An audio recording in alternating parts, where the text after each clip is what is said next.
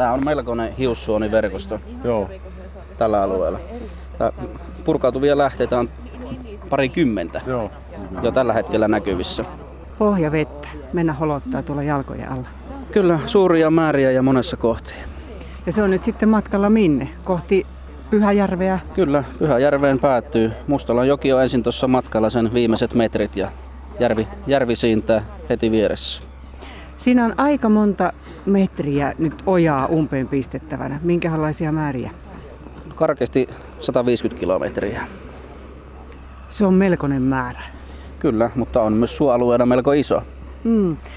Tämmöiseen päivään, että päästään, että pikkusen aurinko kurkkaa. Tässä kone ensimmäisiä ruopasuja vieressä tekee, eli nyt ollaan konkreettisissa toimissa. Minkälainen työ, Janne Raassina, sinulla on takana ennen kuin ollaan tämän päivän römpsäkahvien kohdalla? Monta kahvitonta päivää suolla. Ja kaikki lähtee siitä paikallisesta aktiivisuudesta, in- innostuneista maanomistajista, niin myös täällä. Ja tietysti isoista hartioista hankkeella, jotka sitten pääsee kiinni tähän paikalliseen aktiivisuuteen. Eli kyllä tässä tapauksessa niin Hiilipörssin ja Suomen luonnonsuojeluliiton paikallisen jaoston rooli on ollut hyvin merkittävä. Tarvitaan aina aloitteita ja niitä työkaluja päästäkseen tämmöistä tekemään. Hyvin tärkeäksi tulee heti kättelyssä niin se viranomaisyhteistyö. Et kun puhutaan isoista muutoksista ympäristössä, oli ne parempaan tai huonompaan, niin heti ollaan tekemisissä niin kuin lainsäädännön ja ohjeistuksen kanssa. Ja niin kuin tälläkin kohteella, niin se, että nyt päästään töitä aloittamaan, niin taustalla on hyvin pitkä työläskin tapa suunnitella ja keskustella asioista.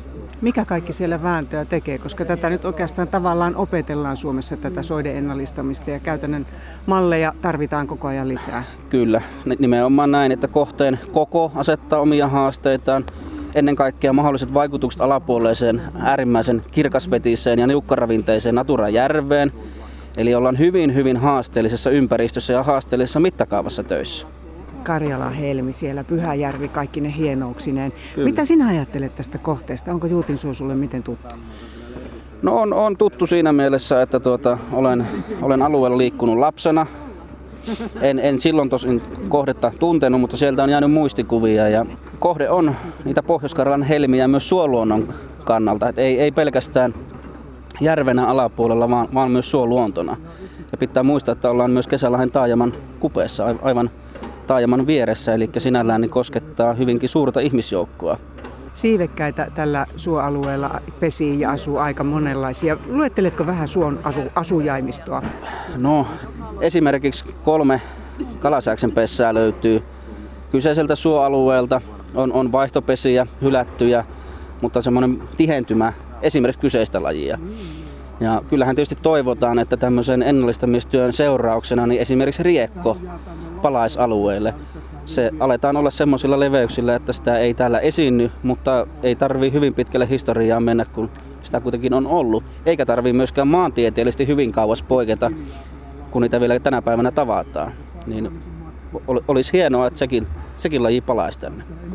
Minkälainen sulla on semmoinen näppituntuma? Miten tällaisiin hankkeisiin suhtaudutaan noin isossa kuvassa? No kyllähän tämmöinen niin vesistöjen, pienvesien kuin suon luonnon ennallistaminenkin, niin, niin, niin selkeässä kasvusuhdanteessa on. Ja ala on tietysti hyvin uusi, menetelmät on uusia ja semmoista vakiintunutta toimitapaa ei oikein Suomessa ole. Se, että päästään tämmöiseen mittakaavaan, niin kyllähän se tarkoittaa, että ne rupeaa muotoutumaan väkisinkin. Tämä kohde pääsee tuommoiseen pitkäaikaiseen seurantaan. Kerrotko vähän siitä? No joo, meillä hankkeeseen kuuluu tietysti lyhytaikainen ja töiden aikainen seuranta, mutta toiveessa on sitten, että vesienhuollon hoidon rahoista niin, niin, niin saataisiin niitä pitkäkestoisia tuloksia. Koska me ollaan kuitenkin nyt tekemässä, työt tapahtuu lyhyellä aikavälillä ja ne positiiviset muutokset ne tapahtuu kuitenkin tulevaisuudessa. Ja toivotaan, että muutokset on toki nopeita, mutta se kehityskaari pannaan nyt, nyt tässä käyntiin. Ja sen takia niin olisi hienoa, että saataisiin tänne kunnon seurantaa.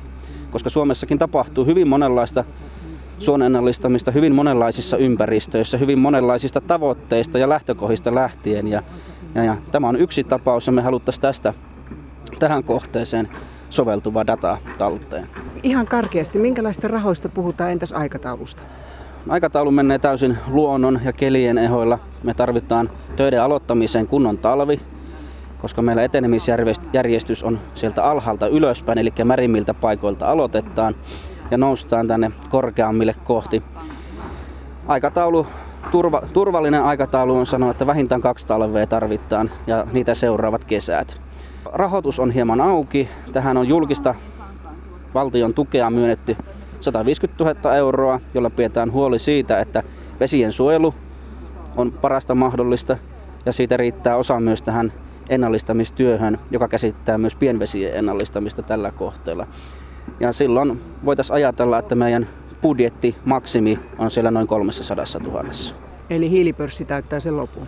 Kyllä, näin se on. Että valtio maksaa korkeintaan puolet ja korkeintaan 150 000 euroa.